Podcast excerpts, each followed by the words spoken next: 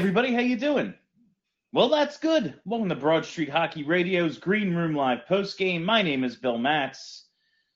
I'm your director of fun and games for the evening. Oh man, I hope everybody enjoyed their uh, their Philly New Jersey doubleheader today. Uh, Eagles, Giants, and Flyers, Devils. That was quite the time watching those two games. But we're here to talk about that shit Flyers game. Um, I'm, I do not know what to say about this team. It's time for the coach to be fired.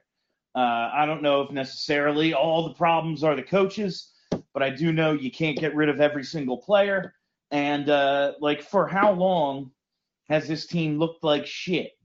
Like the first five games of this season, like over the last how many games? Like going back to last year, I know we don't want to keep referencing last season, but you know, when we were told, oh, you know, COVID, weird, fucked up year, the terrible goaltending, uh, all that stuff, uh, the mix in the locker room, the mix on the ice, all these things needed to change. They did. Last year was the misnomer. Um, here we are. The team stinks. They're they're trash. They haven't scored more than three goals in a game since uh, I think October 25th. Today's November 28th. Like that's fucking impossible. We're talking about four goals. I'm not asking for six or seven. Uh, the breakout just looks like one defenseman has the puck on his stick and he's looking around and I know exactly what he's looking at. A bunch of guys standing still. Like we talk about the breakout and yeah, the passing needs to be better. The defensemen need to be smarter. But based on everything else they do, uh, what's what are the defensemen even supposed to do with the puck? like I, no one ever gets open. Uh, the effort, uh, you know, I hate talking about the effort, but man, they're never in on the forecheck. They just uh, lose races. It's uh, it's time for AV to go. I, don't know if you hand the reins over to Mike Yeo. Uh, penalty kill looks pretty good, right? I don't know if you bring in like a Boudreau or a Tocchet or uh, you know one of the long-standing guys who's out there. I sure as shit hope it's not Ian Laperriere. Jesus Christ. But whatever it is, they got to do something because it's still salvageable this season. And I don't like, you know, I don't. Uh, even if they get Hayes, uh, even if they get Hayes and Ellis back tomorrow, and they're both 100%, like I think we've seen enough to see this team isn't a cup contending team. Uh, but they have a much higher ceiling than they're playing to right now. And I don't think Alain Vigneault can get it out of them. I've been resistant to the idea for for a while. Uh, but Jesus Christ, like, how much longer do we have to watch this shit? Like, how much longer does it, how far out of it do they need to fall before they realize this thing isn't working? Uh, let's see what everyone else has to say. I'm sure people are mad. Thanks for, uh, thanks for joining me after my couple days off. I know I wasn't here on the Wednesday game. I saw Clearview beat Washington Township four to two at Hollydell, so that was really cool. Go View. And uh, what the hell did I do on Friday? Oh, nothing. It was awesome. Did nothing. Uh, it, that like that's the dream, right? Like office space. I would do nothing. All right, uh, let's lead it off with Anna. Anna, you're live. Hey, Bill. So I know you're looking for somebody to be mad, but I want to look for the bright spots tonight. And the bright spot is Scott Lawton with a goal and an assist. He tried to put this team on his back, and unfortunately, it wasn't enough. But I'm really proud of him. Me too. And they were talking, I think it was Jonesy and JJ during the broadcast, maybe Hartnell during intermission, but talking about putting Scott Lawton on the power play. And like at this point, why the hell not? Like reward the guy who's really working out there.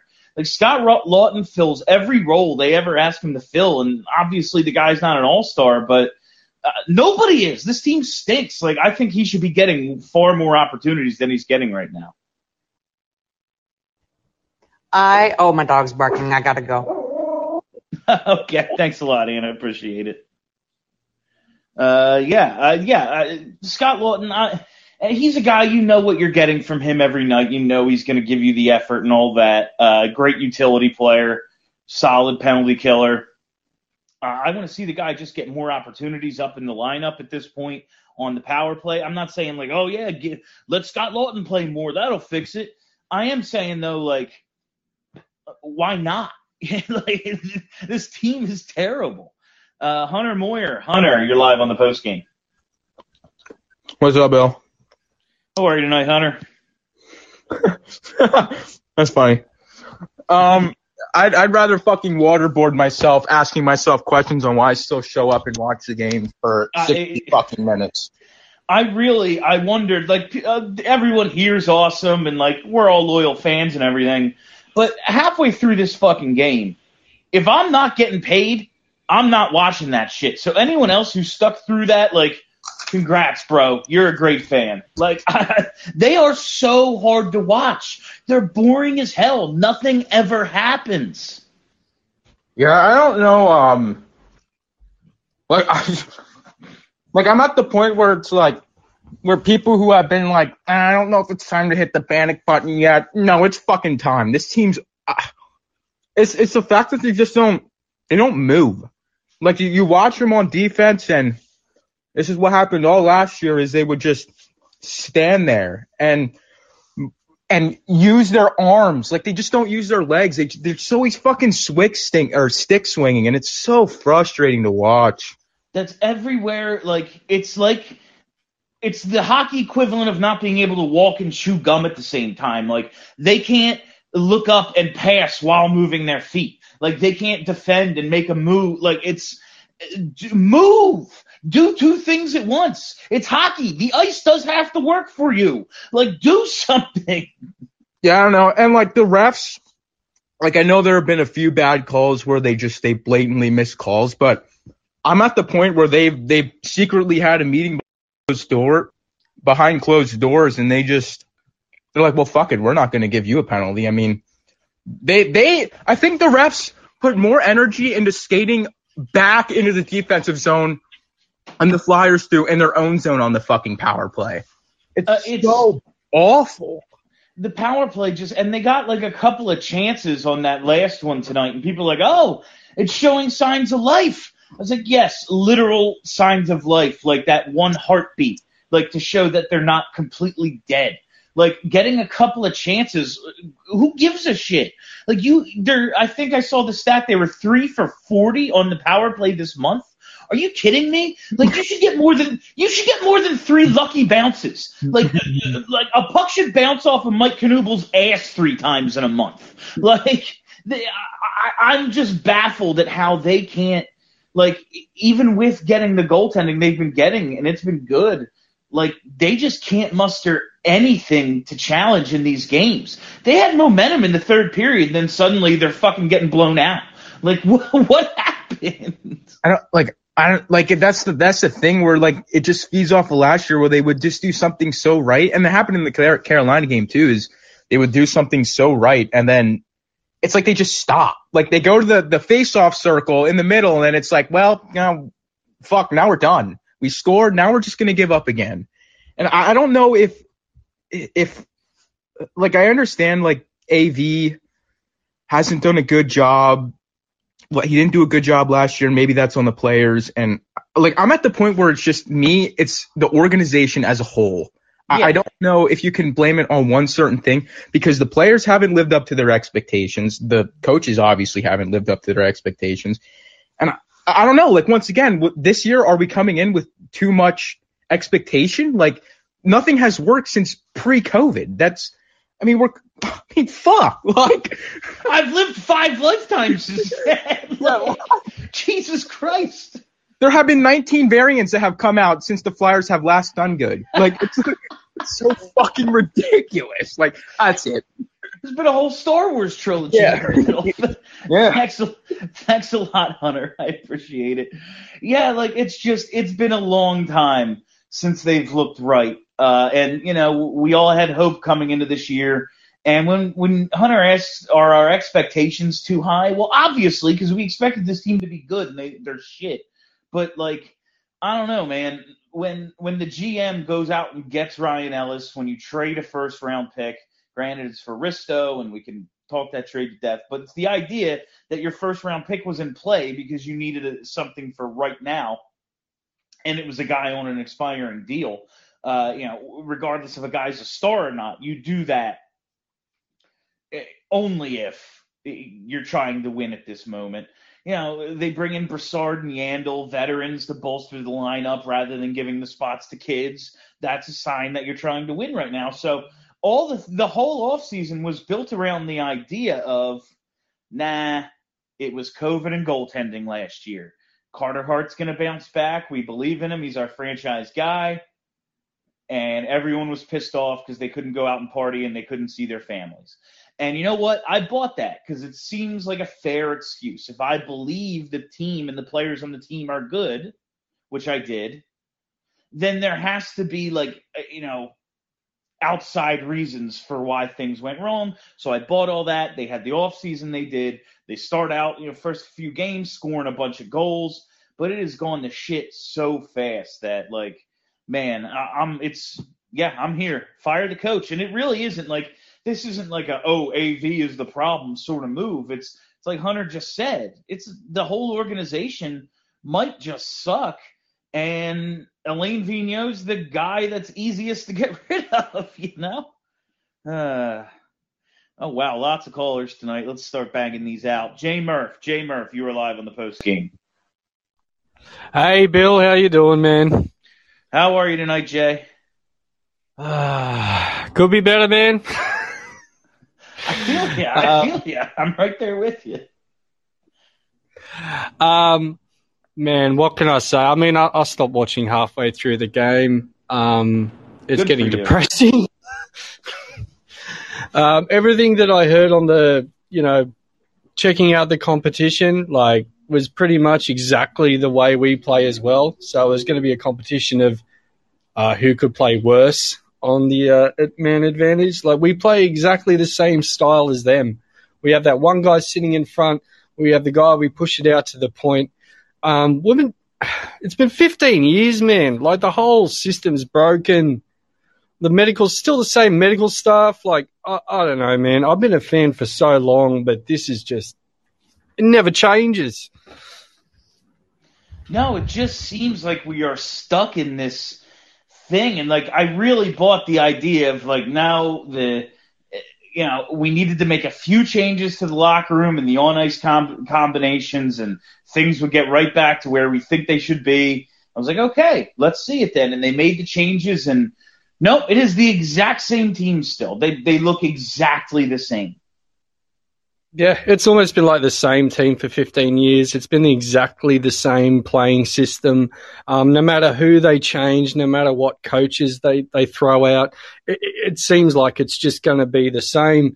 They need to make major changes to the system because everyone knows how they've been playing because it's been the same way for the last 10 years. Yeah, it really has. And uh, thanks a lot, Jay. Appreciate it. Um, uh, just like getting back to the idea, like they do one thing right and then then then they stop.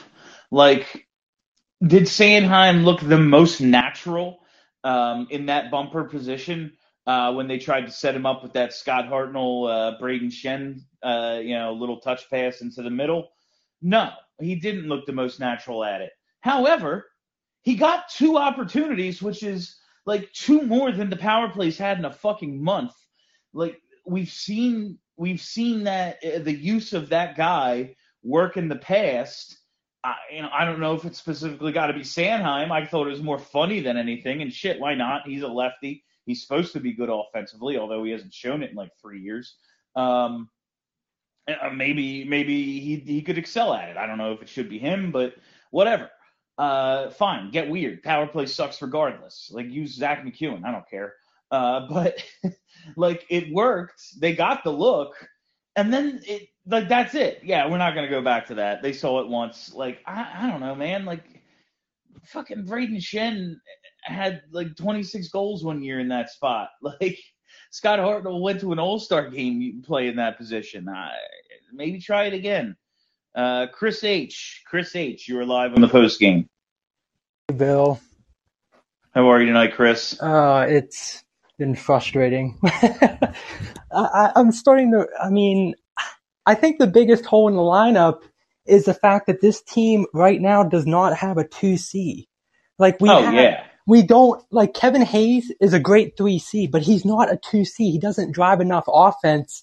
You know, he's like a 40 point centerman. That's not a 2C. That's a 3C with great defense. But, and we were banking on Patrick being that 2C and he busted out and Frost looks like he's going to be a bust as well, which I wonder what's going on in the player development and AHL. All these guys are busting. But I mean, and we don't have that and we, and Chuck Fletcher has failed to do that. He thought that Hayes was going to be the 2C and he paid him all this money and now we're stuck with the Hayes contract and we still need a 2C. uh, like, I think if Hayes is your 2C, I would just like more of an offensively oriented first line center. Like having the combination of Couturier and Hayes, and we've only seen Hayes a couple of times this year, uh, and they've been pretty successful when he's been healthy in the lineup. But if you're not, they just don't have any dynamic offensive players outside of Claude Giroux. Uh, Joel Farabee might get there one day. He uh, he's he's on another three game goal streak. That's cool, but he's got one goal you know, before that and like the 14 games before that. Uh, he just has to get a little better, get a little more consistent. But after all this time, they don't have anyone who's close to as good as Claude Giroux, and Claude Giroux isn't exactly as good as he used to be. So it's just like they don't have enough offense at any spot really. Like they don't have any guy who is just a dynamic offensive player uh, capable of carrying an offense and when the depth is depleted even just a little bit, yeah, they just go into. They haven't scored more than three goals in a game since uh, the Edmonton game on October 25th. That's insane.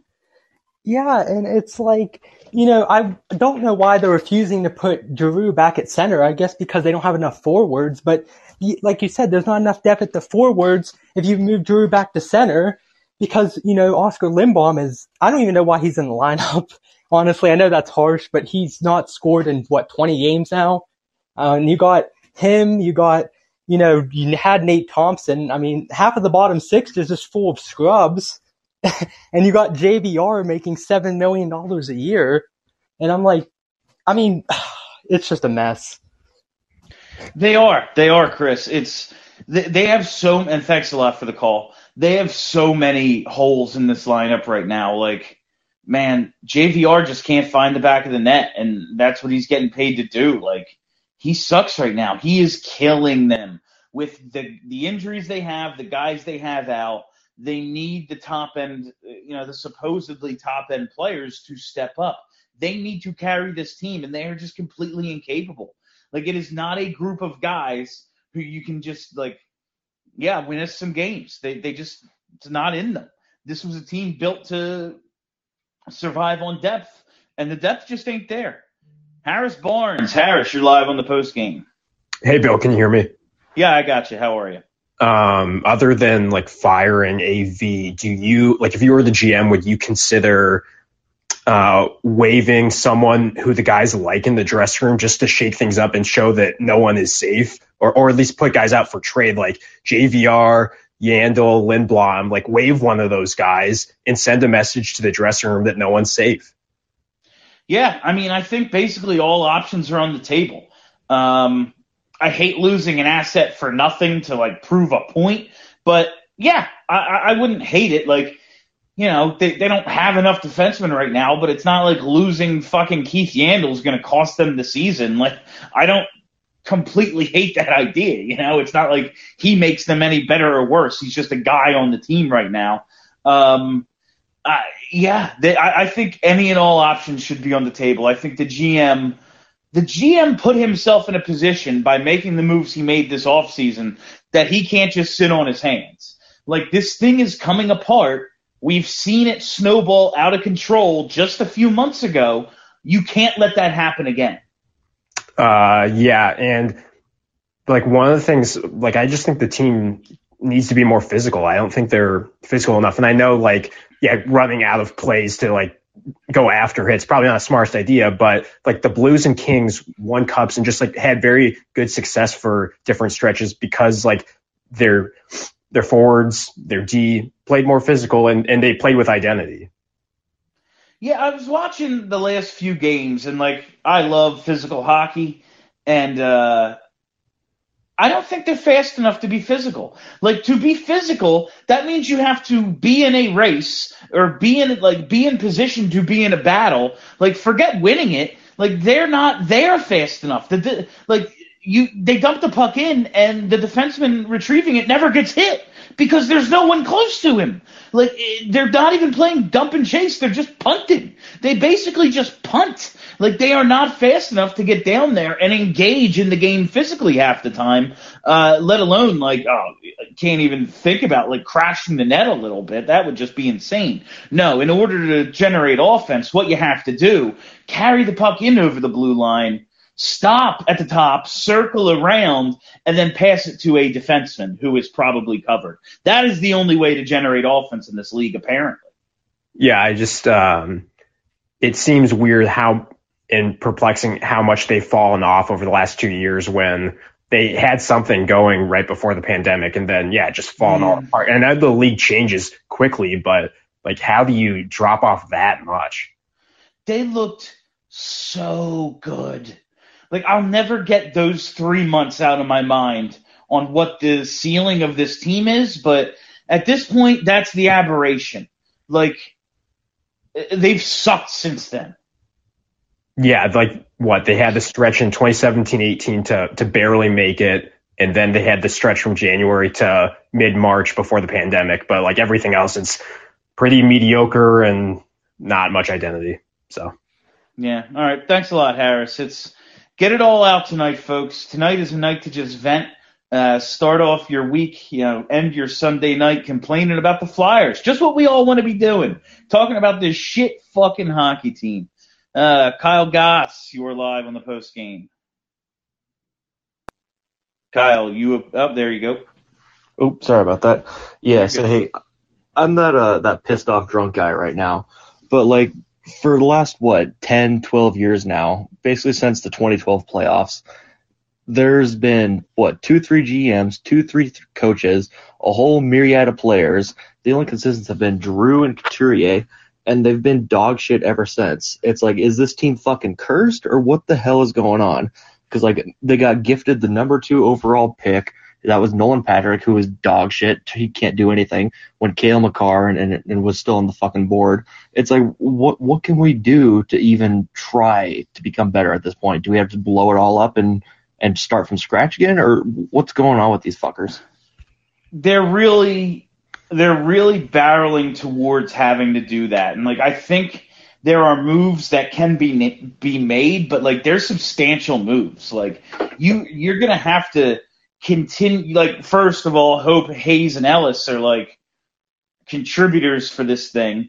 And then you know I, I hate even thinking about the off season right now but it's like look at the standings. This team is going to have to go on a run just to even be close by the time we get to playoff time uh, man they are bar- barreling towards something I've really been really been dreading for years and the idea that they have to start over at some point yeah, I mean, I mean, like with Hextall, like his whole thing was, you know, draft, draft, draft, and we never went into a full rebuild. What he should have done was just a full rebuild, just you know, torn it all down at that point. Because he never did, never committed.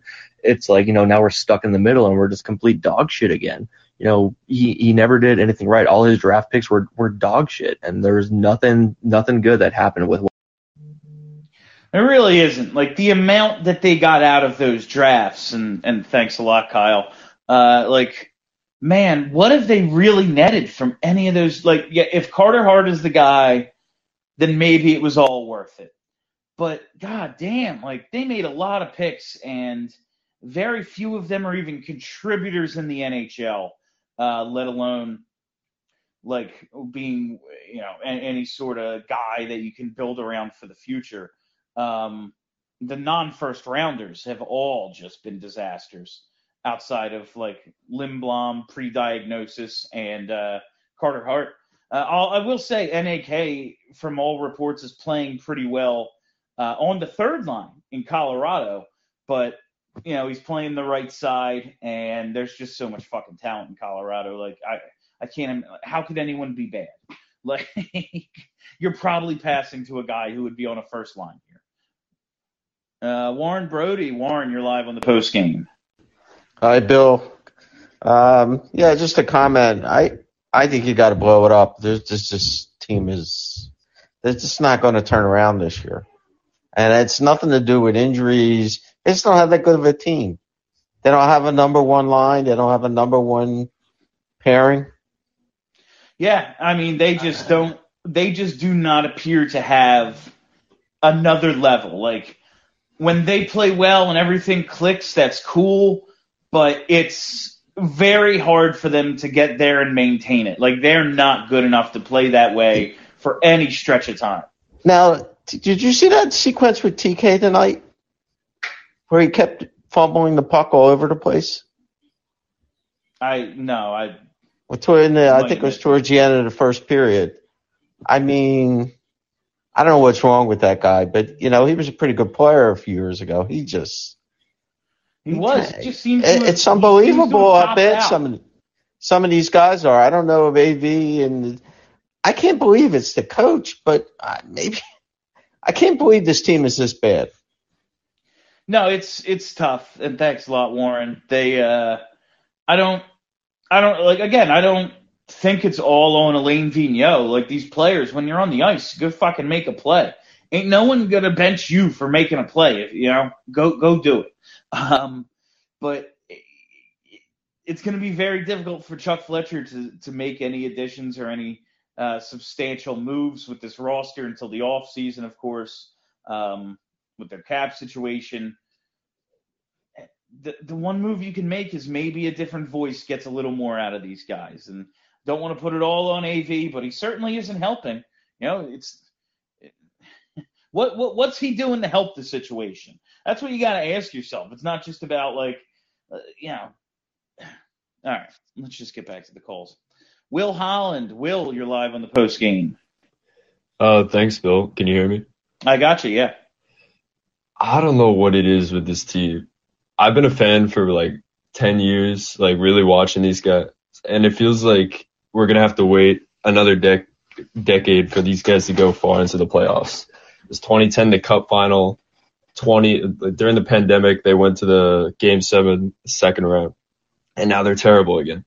Just blow it up. They're terrible. The offense can't keep the defense off of their heels which can't keep the goalies from fucking having to stand on their heads every night. It's terrible. The defense looks like they're fumbling over themselves every night, turnover after turnover.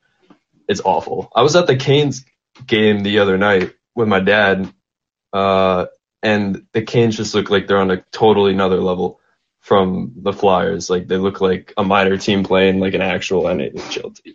The skill level is insane. Yeah, it's it, it like it really seems like they've been targeting the wrong like types of players. Like watching really good teams. Uh, I've noted like watching Tampa, watching Carolina, watching um, Colorado. Like, are their third and fourth liners studs? Uh, you know, maybe they have better depth, but it's not like these guys are superstars. But they fucking like they're all they all like have a trait. Like, all right, you know, is he does he have hands? No, but guess what he can do? Skate. Like, if you just have a ton of speed, like you will be able to beat so many teams. Like a fast third line would absolutely shred the Flyers. Like uh, they they just do not have. It's like they go for the okay. Well, he's not this, he's not this, but overall he's a nice player, but no overwhelming single trait and that's kind of what they need like some speed some fucking offense like even great vision they just don't seem to target those They guys just don't have any like really skilled like high highlight players that just stand out from the rest of the pack. Like TK is goes invisible for 15 games and then he scores and then we're all like, oh TK's back and then he'll disappear for another 15 games. It's just I don't know. It's terrible. Everything's just terrible.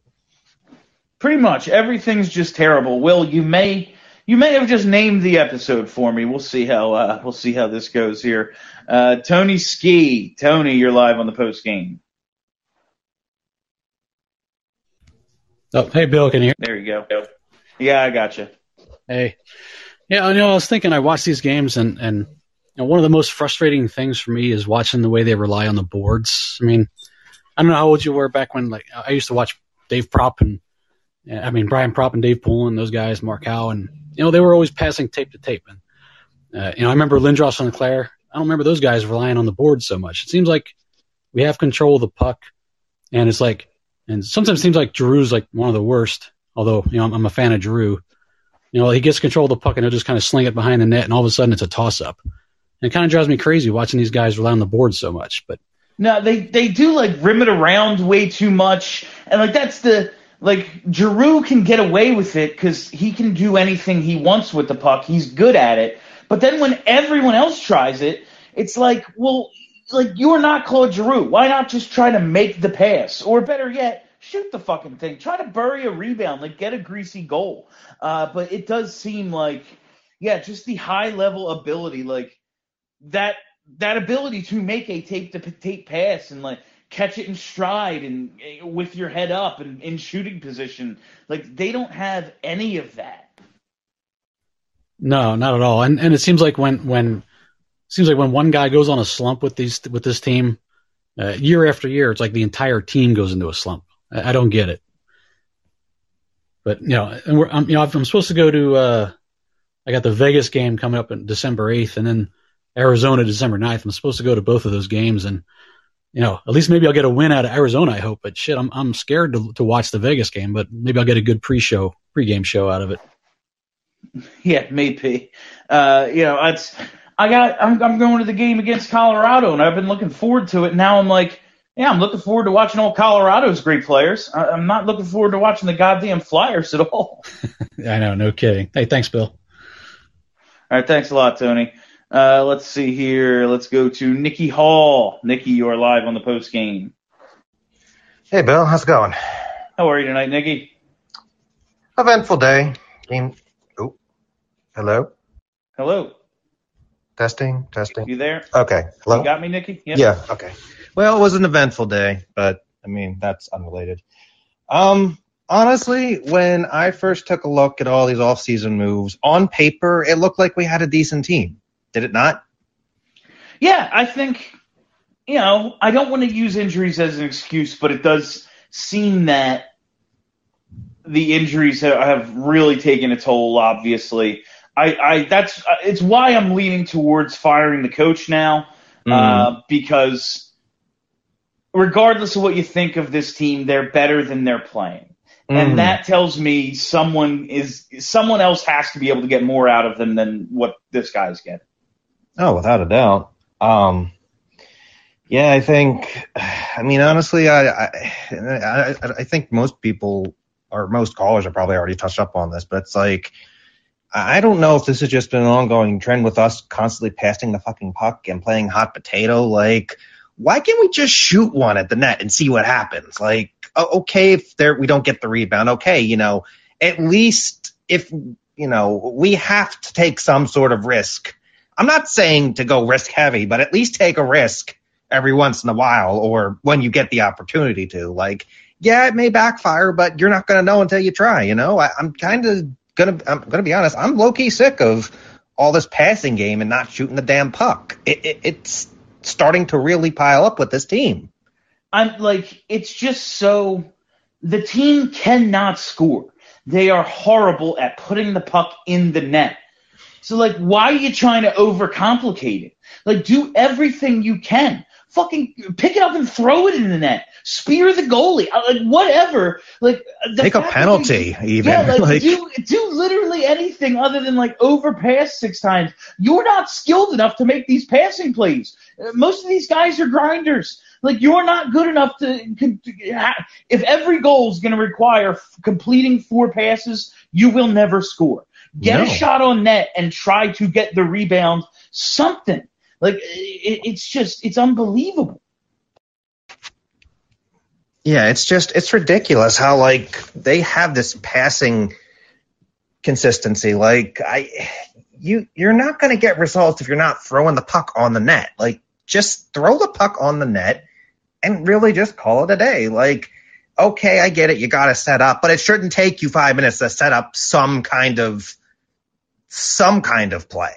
Like I've seen teams take literally seconds to set up a play and shoot. And more times than not, something does happen, whether it's a penalty, you know, a shot, rebound, whatever. But like, you know, we need to get, we need to get more people in that shoot first mentality because like it's, it's torching this team and it's looking more and more like last year's team. And honestly, I'm getting kind of sick of seeing it because, and I, in a sense, I feel bad for both Hart and Jones because they're playing their asses off.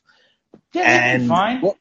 we're we're and the team isn't backing them up. It's like with the Phillies and the pitching. Like they don't have the run support. They have I mean their pitching staff isn't exactly the best, but they have good pitchers. They're not getting well it was for a while, I don't know if it's the same case now, but they don't they don't have the run support. Same with the Flyers. They have great their goaltending's great, but they need the offense to back them up. They don't have that. It- looks bad on them in a sense. No, certainly. Thanks a lot, Nikki. Like, I I saw today. The the Flyers as a whole were like top five, maybe top three in the league in save percentage. Like, goalies are doing their job. Uh, you know, someone if you can't, if you are incapable of scoring four goals in a game, which the Flyers have not done in a month, uh, like you're not going to win that often. It doesn't matter what kind of doesn't matter what kind of goaltending you're getting. If you cannot score, you're not going to win shit. Plain and simple. Uh, Anna's back. Anna, how's your dog? He's better now. He's sleeping. Okay. Um, so I was listening to, I think it was the PDO cast, but definitely some hockey podcast this week, and they were speculating that the Flyers might trade Giroux's expiring contract. And I just scoffed. I was like, Giroux is a Flyer for life. That's never going to happen. But now I'm starting to wonder, you know, is it worth considering as a last resort? Man, I keep uh it keeps coming up and I keep thinking there's no way they trade him. But shit, like we're getting to a point where why wouldn't he kind of just be like and grant like it's going to be really hard for basically any team, especially a contending team to take on, you know, 8 million in uh in cap space. That might be the most difficult part. Maybe the Flyers eat some and, you know, um for a better return or whatever, but uh, I I don't see it, but if this gets like bad, if it snowballs like last year and they just look like absolute shit, then I, I, you have to consider it, right? Like as much as I don't want it, I want Giroux here for life. I want to I want to get better players, but I want him to be a part of this thing. I I don't know if you can afford it. I don't know if it's if it's even feasible. Yeah, that's kind of how I feel. Like I wish there there was a way f- to succeed with him, but if he wants like a really expensive contract coming up, I just don't see how it's feasible.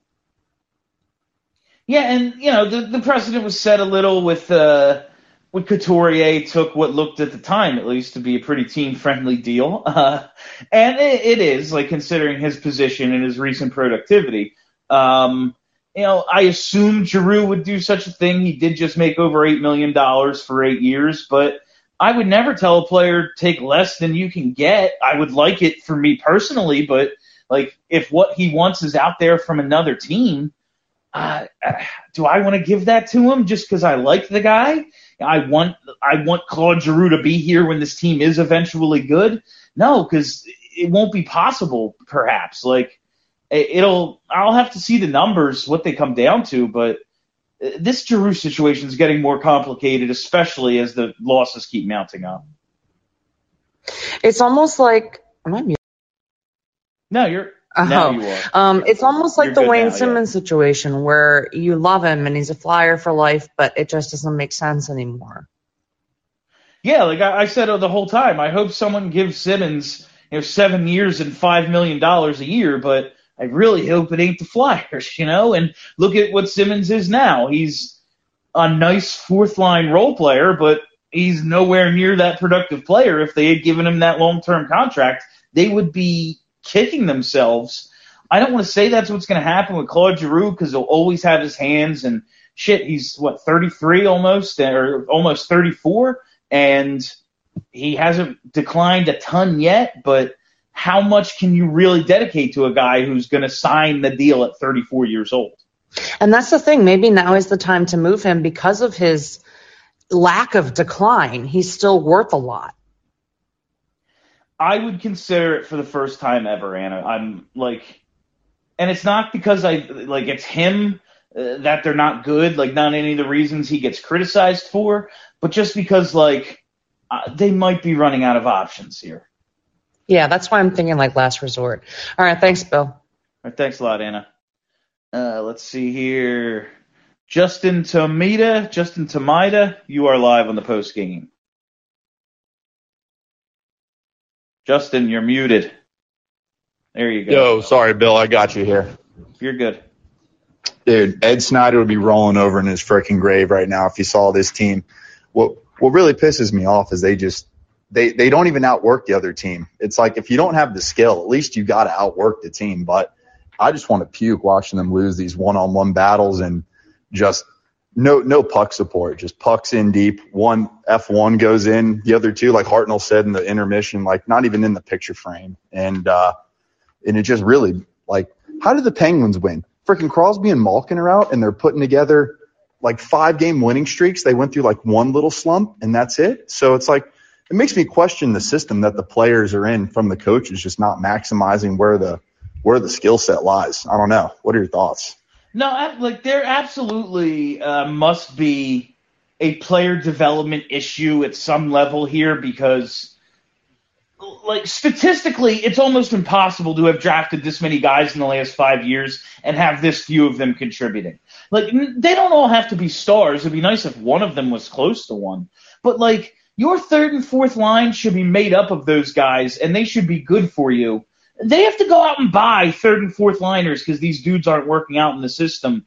Like uh, that should not be the case. There has to be some sort of serious player development issue. It can't all just be they all every draft pick was bad. Like some of them probably are just bad picks, busts, better guys on the board than what they took, sure, but that can't be the case with literally every single guy.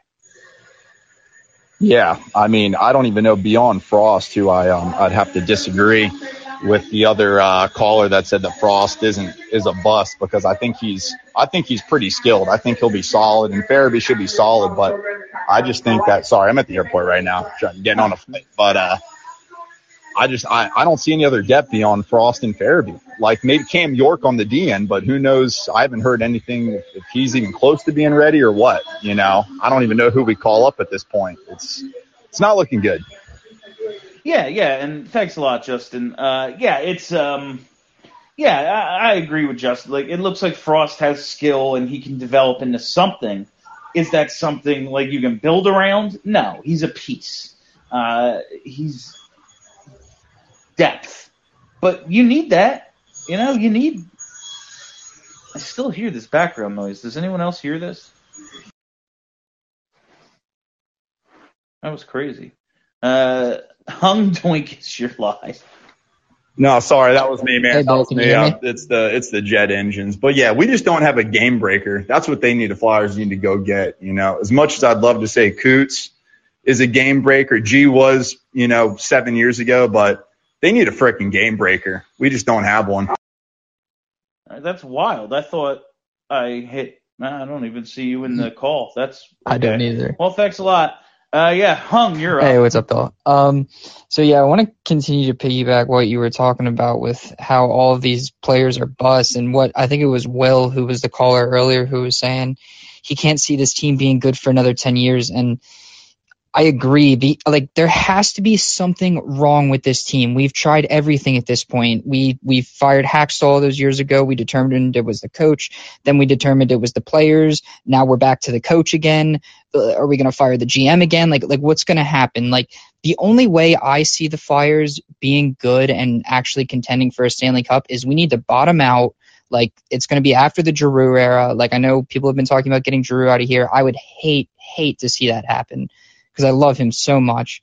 Um, but if if that doesn't happen, the only way I see them being good is us bottoming out, getting some superstar player, and being carried by just how talented these people are. Um, can you hear me? Yeah, yeah, I got you. Oh, I apologize. It says it's it's muted on my screen. Something must be going on with the app right now. Yeah, it's, Um, it's, some people have been having issues with the mute button tonight. It seems like this whole thing's fucking fucking weird tonight. Yeah, but but yeah, that's how it, like it just it, it seems like we're running into a brick wall right now. Like I I don't know where else to go. Yeah, and uh, thanks a lot. Um, I just, man, to think about after that, after what we went through, just how uh, frustrating the mediocrity has been, and for that to result in nothing, to have to then go through an actual process style bottoming out, god damn it. I'll tell you, I. I do think the Flyers are going to try to buy their way out of this before they attempt to uh, before they attempt to tank and try to you know start over with young guys because this team is so this franchise this organization is so desperate to like be relevant again that I, man I just don't see it. Uh, I, I I don't think they uh, I don't think they would have the stomach for half empty building, last place sort of situation. I I don't know. I don't know. I don't think I see it. Uh, Johnny Dyer, Johnny, you're live on the post game. How's it, Bill? How are you? I've been better. yeah, yeah, I feel like. I, so uh, I think the last post game we talked, you and I figured out that they're gonna um Mike Yeo's gonna be the head coach. They're gonna get rid of uh Therrien and then AV's gonna fall on his sword for that guy. Are we also looking at uh, Marc Bergevin as the new GM? Yeah, why not? I mean, really, if you want to tank, go all out. Get Mike Yeo as your head coach, put Marc Bergevin as your GM, and profit. I think that's how the, the meme works. Hey man, look at look at the look at this penalty kill. Mike Yeo might be the answer. They're I mean, scoring the power play. It's unbelievable. It's like you almost they should score by accident. Like you said already, like it just yeah by accident they should score on the power play. By They now. went- They're actively they went- trying not to. They went three for forty on the month. That's impossible. It's fantastic. I, it's, I think, I don't know if it was the last post game or if it was you guys were talking on Broad Street Hockey about it. Um, but I, now I'm thinking about it, it might have been Broad Street Hockey. You guys were talking about who got you into the sport. You were just talking about half empty buildings and people not going anymore. And like, when was the last time this team was real fun to watch? Aside from that little stretch they had, you know, like right before the bubble or whatever, like Yeah, 2010, yeah. right? Before then, I'm about your age or whatever. We got in to the to the Flyers about you know with with Lindros and the LeClair. Like I, you know, some of us were watching before then, but like he really pulled in a lot of fans and like kind of rejuvenated a fan base. I, I, I would, I think that was one of the things you guys were talking about on on the Yeah. podcast previous. And now there's young fans. They they've never had that experience. Like maybe they saw they never saw Prime Giroux. They never got to see Mike Richards, who was fantastic to watch. They never saw Hall of Famer Chris Pronger. Like who who do they have to pull them into these games? Carter Hart, maybe, maybe. Like this, Yeah, and, like, no, this franchise who- doesn't want to lose fans and have half empty, half empty arenas. Like they're they're well on their way to having that. Yeah, and that's like they're they're already like feeling it. Like they already even though they've just been mediocre and not terrible, like they've just been so irrelevant in the city for so long that like they are feeling that. And that last caller was right. Like stars sell tickets. They need some fucking star power. Like maybe they're thinking eh, Johnny Gaudreau is going to sell out this building uh, after they get him this summer, but you know, I, I I love Johnny. Johnny's a stud, uh, but is he even like is he good enough to carry this offense? Like I get, you know, you put him and Couturier and Giroux together, I guess so, but even then, like okay, we have a high functioning line one, and then what? All right, uh, let's go to Dan Allen. Dan, you are live on the post game.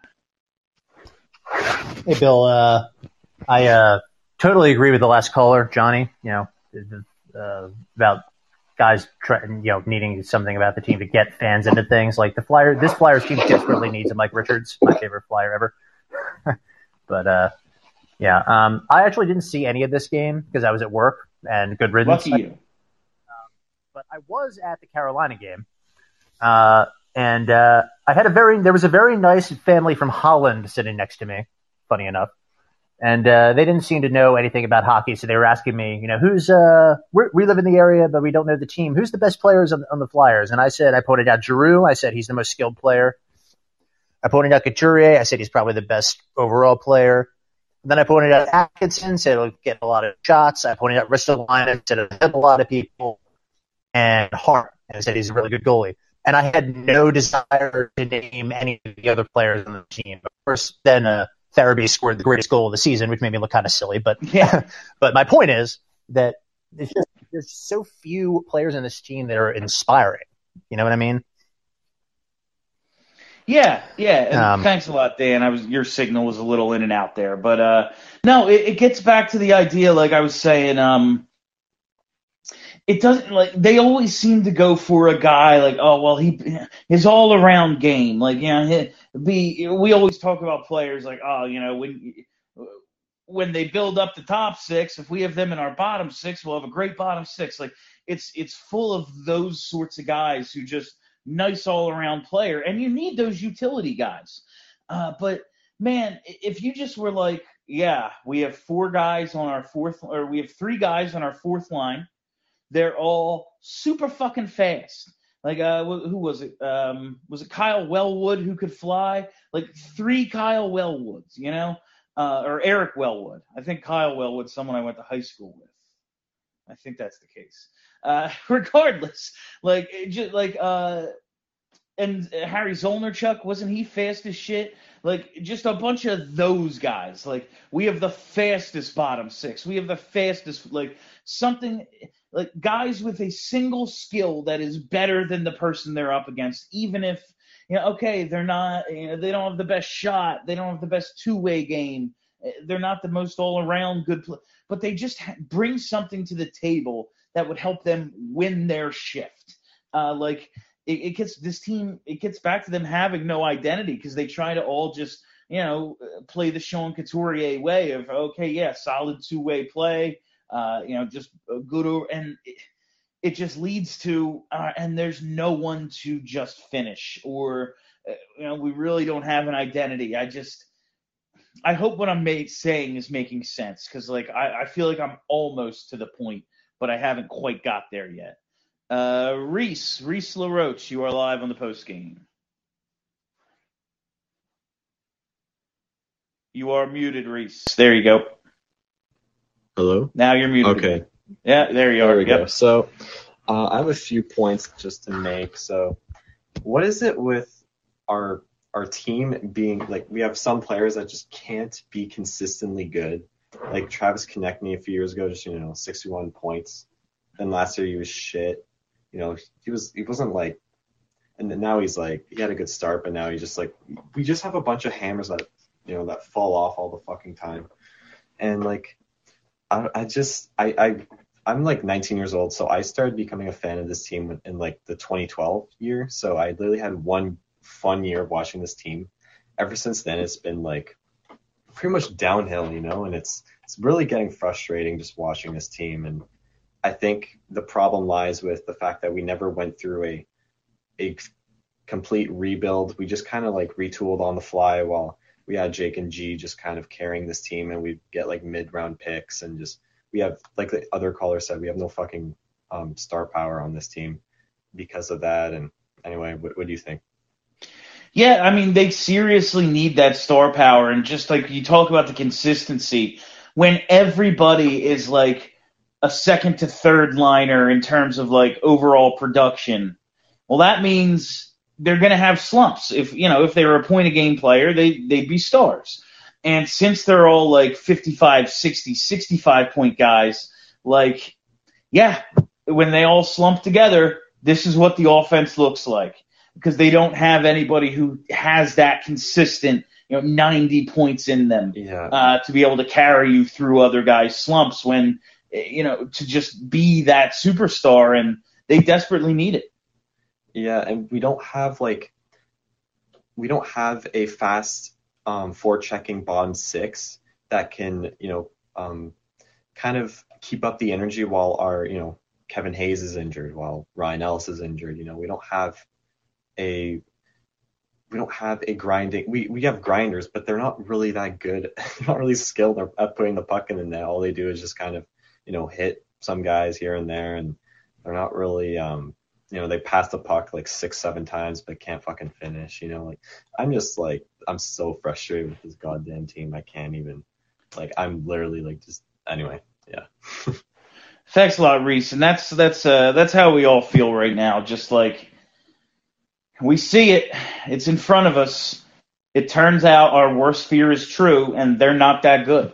Like they just aren't very good, and it's it sucks because man, there's a lot of fucking games left, and which means there's time to turn it around.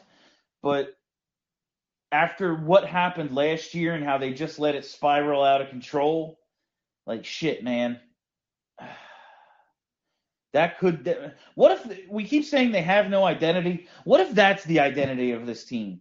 They're just soft, and I don't mean even mean toughness wise. I just mean like when things go wrong, they go real wrong. Like that's the identity of this team. Uh, fuck you is live. I just want to say I'm mad that this app has turned my name back to my old name for no reason at all. but you know what? It's fitting because it's the reason I picked the name to begin with.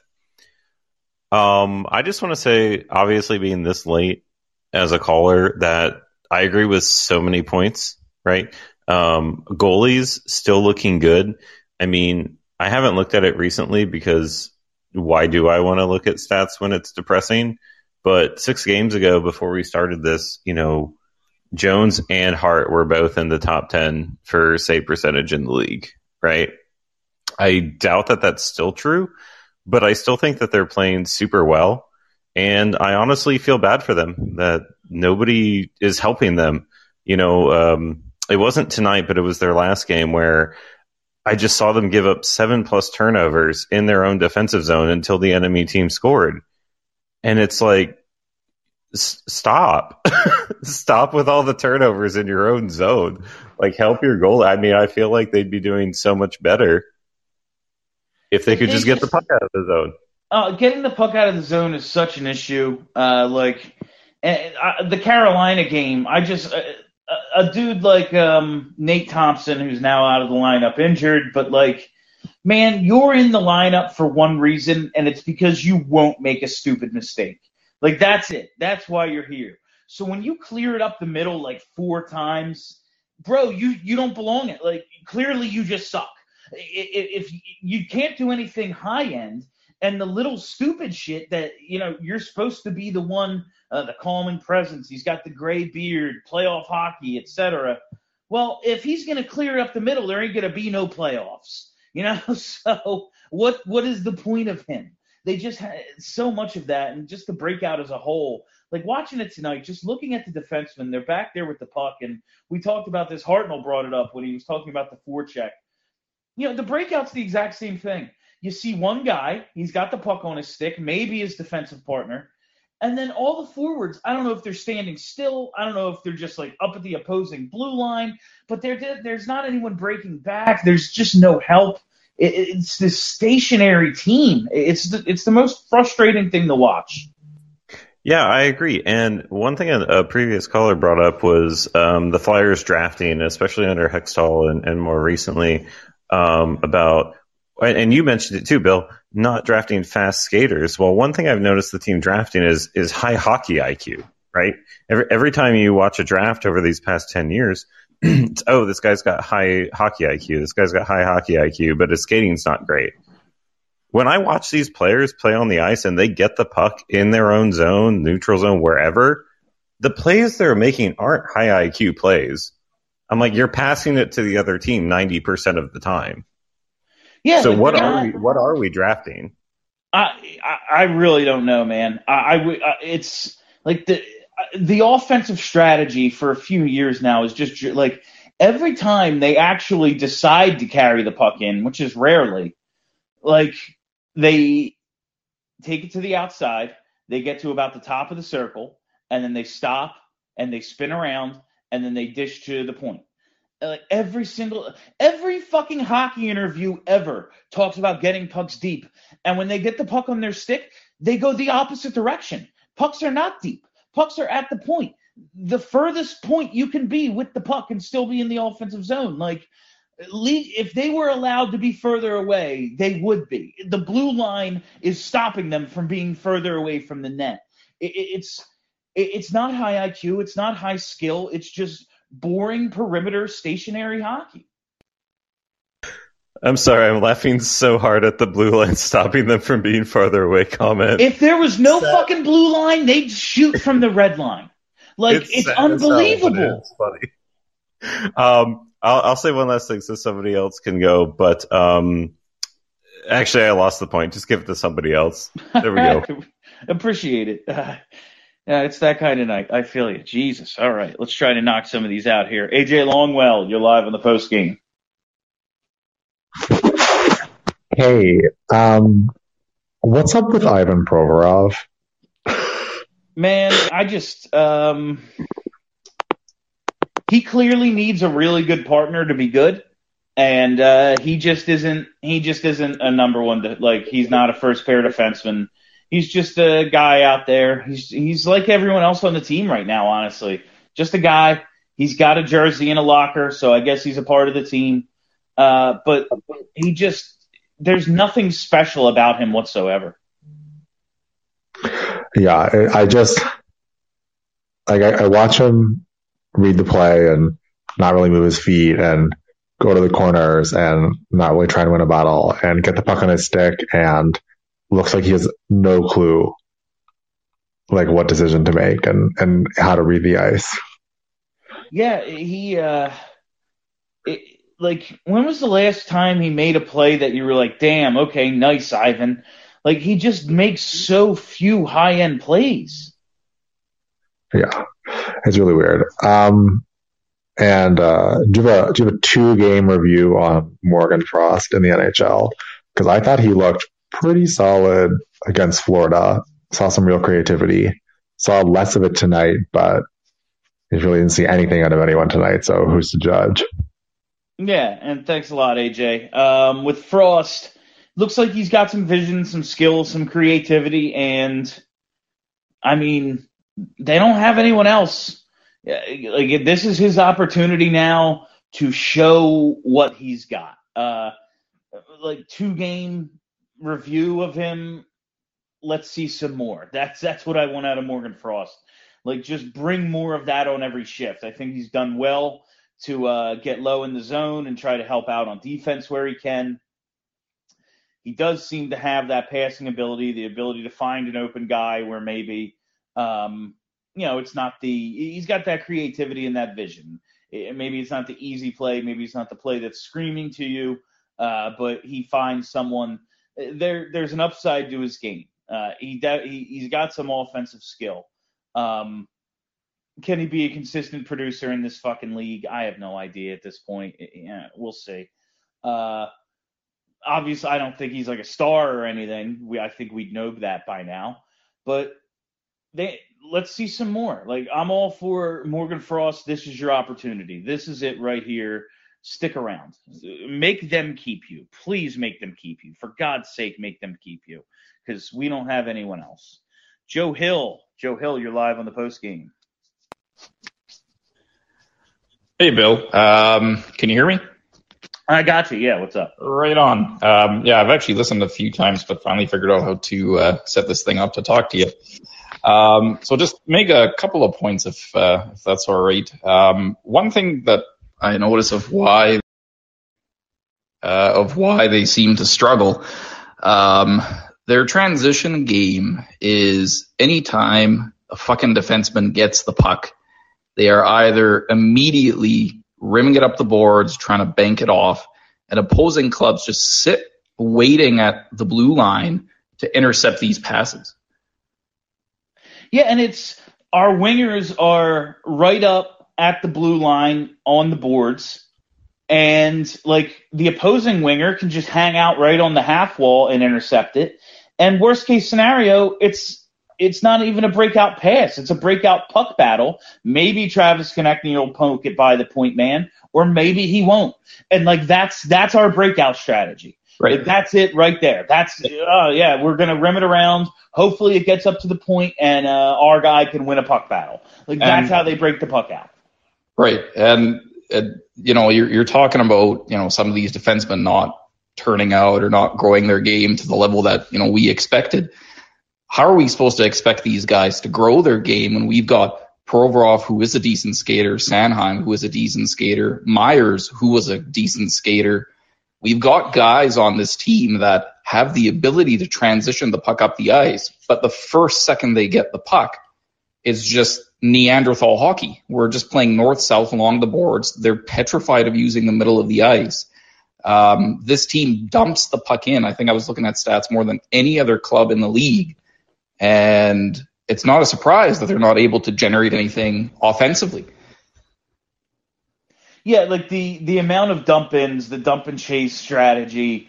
It's like uh, Charlie O'Connor had had some good uh, had some good thoughts about dump and chase this week, and it was really I think it was in his piece on the Athletic. Maybe I saw it on Twitter. I can't remember, but it was uh like it's not an inherently flawed strategy, but you have to be able to like skate and win battles, and they they're not fast enough to play dump and chase straight up. No. They can't play dump and chase because they will not win a race to the puck. So you are just punting. That's all you're doing is just punting the puck and saying, okay, we're going to make you go 200 feet with it. Like, uh, there's just, uh, there's just seems to be no plan. That this team has no plan. Yeah, um, and, and just make one last point here. I, I know I'm taking up quite a bit of time, but um, in terms of in terms of these kids, um, that was the big hope coming out of those Hextall years was that you know even if whatever we didn't bottom out, which you know that's long and done now, that we would get some pretty good players out of this. Outside of maybe Farabee, who I'm not sure we can even include anymore, every single one of these kids has stagnated at some point, this organization needs to stop blaming the players, shipping out guys who miraculously do better the minute they get on a different team, as in Ghost or Voracek, and needs to hold itself to some accountability of why all these draft picks and all these kids just stagnate. Yeah, that's there's doesn't seem to be anybody, and thanks a lot, Joe, like whose trajectory continued up. And I'm not even saying like and then became a superstar because that's really hard to come by. And we all know where they were picking in the drafts. Like getting superstars there is basically luck. Um, although some teams seem to do it, and the Flyers just don't get lucky like that. But like, it doesn't like a, a two to three year trajectory. Like a guy who got better and then got better and then got better again. Like, uh, not even became a star, just like was a fourth liner that became a second liner, you know, like, or something that makes you think like development over several years is possible. Like, Phil Myers got fucking worse, you know, like Travis Sanheim had like 35 even strength points or something a couple of years ago. Uh, and now he, like he's got fewer points than Justin Braun. Like it, it's I Jesus. Let's just get some more calls in here. Uh, Zach Boyle, Zach, you're live on the post game. Hey, Bill, how you doing? I'm well. How are you? Uh, I've I've been much better. I feel you. I'm so tired of telling all of my friends that don't like hockey that this is the year that they need to watch the Flyers, and then just to absolutely have cake in my face is just. I'm tired of it. But the the real point that I wanted to make was I am so tired of them dragging out Joel Farabee and Rasmus Ristolainen and have them give these these non-plause answers about like, oh, why are you not doing well? And the, the the media is asking these softball questions like, oh, what could you have done better tonight? No, ask them the hard-hitting questions. Why are you not pissed off? Like what what what is what is going on? Like are are you not as furious as I am that you are getting embarrassed by the fucking New Jersey Devils? What is happening? What why Yeah, and like not that ties pissed off? that ties into like if you're not mad, do you think this team's good? Like, do you think this like the players? Like, honestly, they're gonna say, yeah, they think the team's good. Well, then why aren't you playing well? And if you're not, like, then why isn't every like are chairs getting thrown in the locker room? Like, is there any? Like, does anyone have any sort of plan to turn this thing around? Is anyone taking control of this shit? Like, every single player, every single coach. uh, how do these things keep happening? That's my biggest problem. So I remember the so I started liking the Flyers back in like 2006 ish, and I remember that if things weren't going the way that they wanted them to go, there were people that were laying other people the fuck out, and it wasn't even a question. It wasn't like, oh, this might happen. It was like, no, it's a certainty. Like someone is going to get laid out by Jay fucking Rosehill. Like that, that was the Flyers. And that is the Flyers. And I don't understand why this team just rolls over and fucking plays belly up every single time. They, they just don't even try. Like, where's the effort? Where's the pride? It, it just doesn't exist. Yeah, and thanks a lot, Zach. It's this whole thing is just incredibly frustrating right now because I, I don't even think the wheels have fallen off yet, and shit, if it doesn't look like they're going to, and then how ugly does it get? Like, man, we are talking about trading Giroux earlier, and it's something I never even would have considered, and I still think realistically it's a long shot, but man, for the first time ever, I'm thinking, do they just have to? Like, is it just is it just going to be one of those things? Like, he's a guy on an expiring contract who isn't. It's just never going to be. While, yeah, man, really, like, is it over? Is this how the Giroux era ends? God damn, that's depressing. All right, did we get anybody else? Uh, all right, we have a couple of oh 60. 60 hasn't gone on yet. Mr. 69, you are live. Uh, uh, there you go. Now you're live. Hey, Bill. Happy Thanksgiving. Yeah, Um, happy Thanksgiving. I know you watch the rest of the league and like you watch like Colorado, Edmonton, uh, Calgary this year. They're pretty good. Vegas, like they're all fun teams to watch. If they're playing hockey, what the fuck are the Flyers playing? Man, somebody called it earlier like Neanderthal hockey, and like I wish it. I honestly wish it was that because if you were gonna suck, like getting three fights a game, but it's like it's all the worst parts of Neanderthal hockey without any without any of like the fun parts of it. It's just like not being able to pass the puck. Like that's basically that. It's a. I don't know. I, they are. It's it's not a modern whatever they're doing strategy system uh, the level of skill players that they have whatever the problem is it's just not up to the modern standards of like how much skill you need to win in this league I think this giant vent session, I think we all figured it out. Like it's the development and like I guess like player development, like for this entire team. The I, they honestly just look out of shape compared to every other team that's on the ice. They constantly look like they're hunched over, tired. You you don't see that from any other team that we're playing. And then like I know we're talking about like trading Claude Giroux and everything, but like we trade Claude Giroux, like we're we're we're essentially the Phoenix Coyotes then, or Yeah. the Arizona Coyotes, whatever the fuck you want to call them. No, that I mean, and that's like that's the scariest thing is they don't have they don't have anybody even remotely close to being able to replace what he does. Like and he's not what he was, but he is still the best player on this team. It's it's crazy too because like yeah we traded away uh, Jake this offseason. It's like oh it's to change the chemistry in the locker room and switch things up. Well fast forward about like six months we're still in the same exact spot and you look over at Columbus Jake's still getting almost a point a game and it's kind of you're just like looking at yourself like well what the fuck did we just do?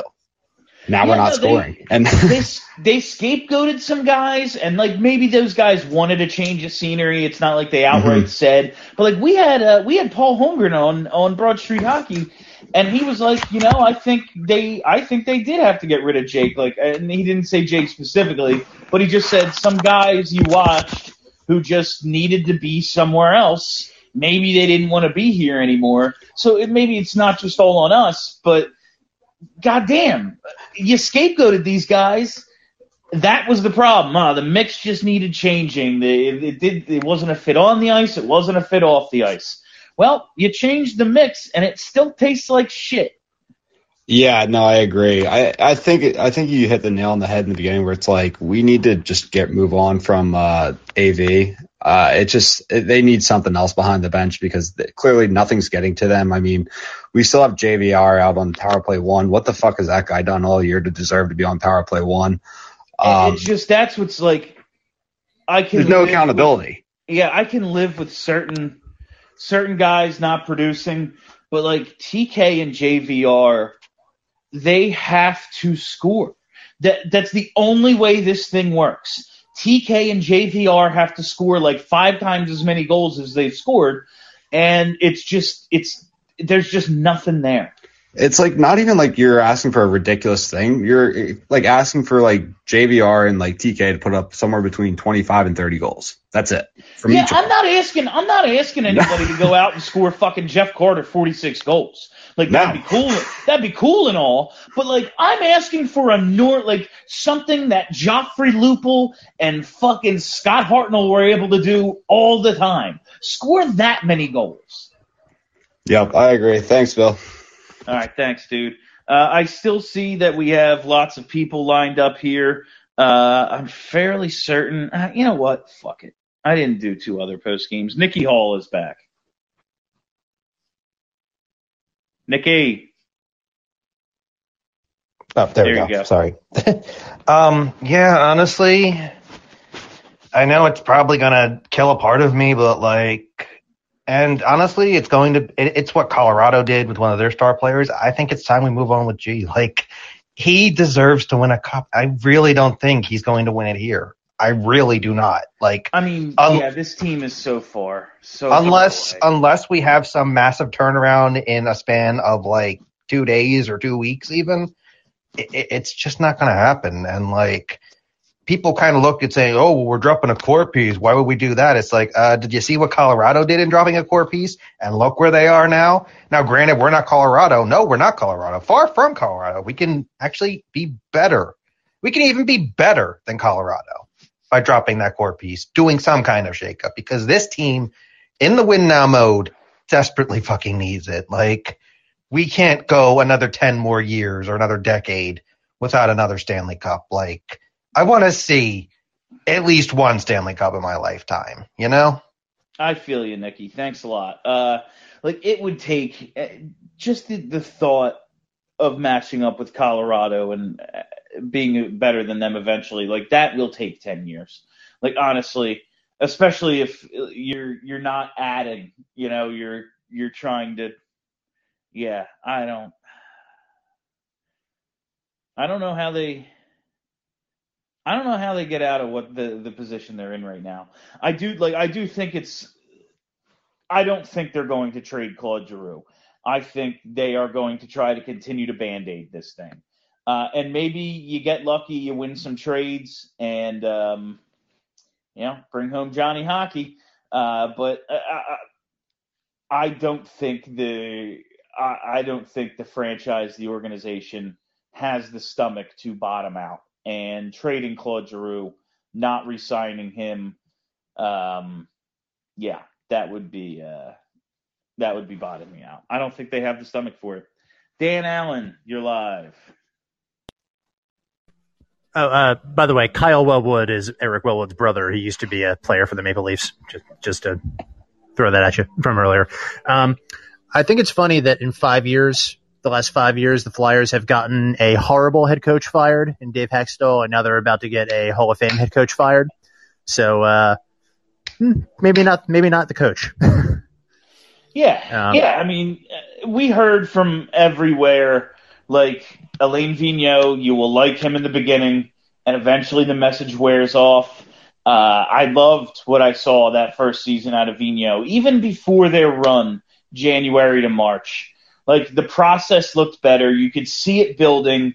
They, you know, and then until that mid to end of December, just you know, everything went to shit because fucking Jesus Christ, one of their teammates got you know diagnosed with cancer in the middle of a career season. Like it kind of kicked the shit out of everybody for a little bit. Um, and then they turned it on and played the best hockey I've seen them play in, you know, seven, eight years before that. Uh, I was really happy with Vigneault. Um, Yeah. It's it's. a si- I can't. I can't just say it's the players right now. Like I don't want to put it all on AV, but I'm not just scapegoating him too. Like this oh. team just stands still way too often. Like fucking, no, if Nate Thompson was healthy, Nate Thompson would be in the lineup. Like there's just little shit he could be doing that he's not. Yeah, no, I, I agree. And That that coach message thing is, you know, we heard the same thing about Peter Laviolette, and that turned out to be true. So, Yeah. you know, I think there's probably something to that. But the uh, the last thing that I that I noticed was before the game, uh, Charlie posted the lines on Twitter, and I was looking at them, and I thought that the way the lines for the Flyers look, their fourth line is made up of guys who shouldn't be in the NHL. Their third line has Lindblom and Laughton on it, which would be a great core for a fourth line. Their second line was Farabee, Frost, and Atkinson, which is a great third line on a good team, and Drew and Konecny are probably second line wingers on a good team. So they got a lot of players playing up in the lineup, and I think maybe that's where this, you know, this dichotomy we see between them and other, you know, higher level NHL teams you might watch uh, is coming into play. Oh, 100%. Like they don't, cause, and thanks a lot, Dan. Like they don't have that, the studs at the top and they're built to win on depth and that depth got hit a little bit and it all fell apart. Like I, Jesus. Uh, Hunter Moyer, Hunter, you're live. Hey Bill, uh, I have I have a better chance of winning the lottery and then getting struck by lightning on a sunny day with no clouds than the Flyers winning a fucking Stanley Cup in the next two years. Oh, that being two? Yeah. oh my bad, ten. Uh, um, on on a, on a serious note though, Keith Jacks or Keith, I don't remember who the hell it was in the the post game uh, on NBC, but they said that in practice that that's all they would practice. If I was the coach, all I would practice was the power play. And honestly, like going into practice, like h- how do you take practice serious because and then translate that over to a game? Because in practice, you can go, okay, you're the the orange team, this other team's the white team. You're gonna have the white team's gonna have four guys, the orange team's gonna have five, like a power play scenario. But either way, you're going up against your own team, and your own team shit. So yeah, it may be well on on paper or on practice, but when you translate that over to a game, like, oh well, now we're fucked. I always, and thanks a lot, Hunter. I always thought about that in terms of shootouts. Like for a little while, like they were, they kept picking the same guys in shootouts, uh, and like they would never score. And like Wayne Simmonds, uh, and he eventually like he put in a few and like got better, but they would just keep choosing Wayne Simmonds, and he would never score. And I really just realized like he probably has one move that drives Briz nuts. So he keeps like winning the end of practice tournament or something with it. And so they keep picking him but he only like it's only because our goalies are terrible you know? Like maybe i yeah who knows? Who the fuck knows? Like our penalty kill's been pretty good. So i gee, they have they just don't have enough good players. Like when it comes down to it they're they are just short on good players fuck you is back It's me. Yeah. Hey, Bill. I just want to first say thank you for going so long tonight. I know that you've got other stuff in your life, and uh, just wanted to thank you for putting this show on for everybody. Um, one thing somebody brought up earlier, and you talked about, was the upward trajectories the first three years of when we we drafted somebody, and did they get better? Did they get better? Did they get better? And I started to think about the last 10, 10 plus years. Well, about 10 to 12 years. And I can't think of anybody but Giroux that improved over his first three years. I think Couturier did, but it was like really slow. And I think maybe Laughton, but he, he kept getting sent down, uh, and, and was kind of got told to be in his place. So then I started to think about the other draft choices they've been making, and I feel like they've been taking chances. They've been gambling on picks versus people that seem more, um, like more sure. I don't know what you think about that, but Yeah, but a lot of yeah, times when I see the when I see the draft stuff, they're like, this guy went up 20 picks in the last week because of this, and it it seems like Flyers will go for guys like that instead of people that are like certain. Yeah, and thanks a lot. Um, I, I don't like overall draft strategy. We t- I was talking earlier about how um, it just seems like sometimes they they want too many Sean Couturiers. Uh, you know, great all around game. You know, rather than like take a guy on a chance with just one high end attribute and see like if he develops a second thing that's like pretty good well then goddamn you have a nice player uh, but they just uh, you go for someone who's like good at everything and not great at anything. Well that's basically what kind of team you have. Uh, you know i'm not saying like they're even good at it. You you, you know what i'm getting at here. Harris barnes. Harris you're live. Um, yeah, going back to that uh, drafting point, uh, that's why like I uh, if I were um, you, I like I would appreciate the the Foerster pick because like he's an elite sniper. The unfortunate thing is I think Lappy might be ruining him because the AHL team's a joke.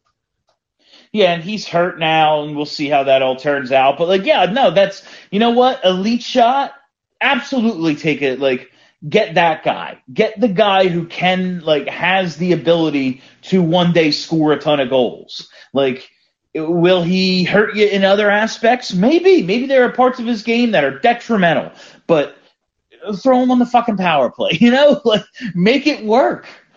Yeah, he. I mean, like you watch his draft year like film, and he like he shoots like a poor man's Atlanta Kovalchuk. Like that's how good he is. And if he develops other things, that'd be great. But you put him on a power play, maybe at some point he does. But I mean, his development right now isn't looking great. But the other thing with development is that uh, in most cases, it's not all just on the NHL organization. It's on the players to to develop themselves, and it's on the CHL, uh, NCAA, or European pro teams with that too. But a lot of those people really don't care about that stuff, so that makes it tough. But yeah, I mean, draft, yeah, just draft guys who score a ton, and then you can fill out the other positions with free agent signings and trades. I don't know, but yeah, the Flyers. Uh, it's a it's a soft team and like it's just not a fun team. But that's kind of the problem with hockey. It's just like the game's gone skill, skill, skill, and there's not like the only tough players it seems like come out of Western Canada from the dub, and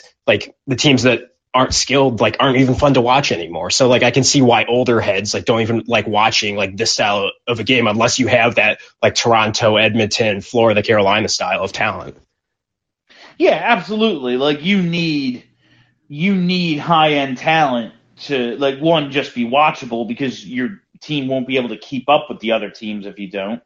And it is such a skill game that you can't really get by on grit. Now there are teams, you know, there are the outlier teams, but that's what they are, outlier teams. Um, you do need that high end ability. And fuck if the Flyers just like no sniper, no speed, just bunch of pretty decent guys. You know, a bunch of guys you'd like to have on your team, but that's like that's it. They're all that guy. Yeah, yeah, I would love to have him around. You know, oh no, he's not on my first line, but like love having him in the lineup. Like that's they're an entire team of those guys. I don't even know who I just put on. Joe Hill. Joe Hill's live. Hey, thanks. Uh, thanks again here, Bill. Just um, a couple other points. It's a pretty interesting conversation. Um, I'll throw out a question at you. In the top, let's say 55 current NHL point producers, like the top 55 guys, how many Flyers do you think are in that list? Two. Zero. Wow. Claude Giroux, I think, is around 60 uh, with a few other guys. Um, but just for um, you know any hesitation this organization might have about needing to do what truly needs to be done and not just one trade here and there. Claude Giroux was drafted in 2008. He remains the top point producer on this team. Yeah, no, the, the failure and the failure to build around him throughout his entire career is really like an organizational embarrassment. But at this point, to just not even have anyone, he's declining, and you don't have anyone who's close to as good as him still. It's it's it's a fucking phenomenon, honestly. Like to go this long without another really good player. Like, yeah, Jake Jake's nice. Jake's a nice player. I don't think anyone would say like straight up who's a better hockey player. Nobody in the world would pick Jake. You know, like Sean Couturier, yeah, nice two way game. He's the one seeing everything. He's had some years, was put up some goals, put up some points, but honestly, he's not as good as Claude Giroux. I, I'm done pretending like his defense brings that much to this organization that like he's on G's level. He's not. They have one guy still after all this time. Yeah. So, it, you know, it's a really good point. I'll throw out one more you. I think we've, you know, all kind of identified different issues. You know, some we might prioritize more than others. Um, Chuck Fletcher is currently president and GM of this team. The oversight he has is Dave Scott, who has been the figurehead of, I would say, the 10 worst years that I've seen um, after being a fan for a very long time. The accountability is lacking in this franchise. We have seen a GM in Hextall held on to for far too long because he refused to fire a coach. We are in a similar territory, I would say now, but yet Scott refuses to step in and mandate change. Montreal fires their GM today. Vegas lets go of their coach last year, who is now Gallant, coach of the Rangers. The standards for this organization of what they held themselves up to since Snider has passed, for those of us who are older fans, have fallen so low that is just remarkable. Yeah, absolutely, Joe. And that's like they, they wanted to try to strike a balance. Like maybe in those Snider years we all remember, like maybe they were a little too reactionary. Maybe, you know, they were too quick to trade a young player or too quick to fire a coach or whatever. But now they're the exact op like they didn't strike a balance. They just did the exact opposite. Like now they just wait too long for everything. And now it looks like maybe they waited too long to pull the plug on this whole fucking thing. A couple more, and then we'll get out of here. AJ Longwell is back. AJ, you're live. Oh, sorry. I, w- I wanted to say something stupid about Colorado and just like, you have to remember they were literally the worst team that's been seen in like 50 years since that Washington Capitals team of the 70s before somehow Nathan MacKinnon decided to become a god. So the turnaround there makes literally no sense. Yeah, I mean, and they just the top end talent that they acquired in the draft and like getting lucky, like Cale Makar, hell of a pick, but like goddamn, I don't think anybody saw like Norris Trophy winner coming, and that's what he's developed into. Uh, like they just have such incredible high end skill throughout the lineup, and then like they make smart moves. Like, oh yeah, we need some depth. We need a little uh, playoff toughness. Well, we'll go get Nazem Kadri.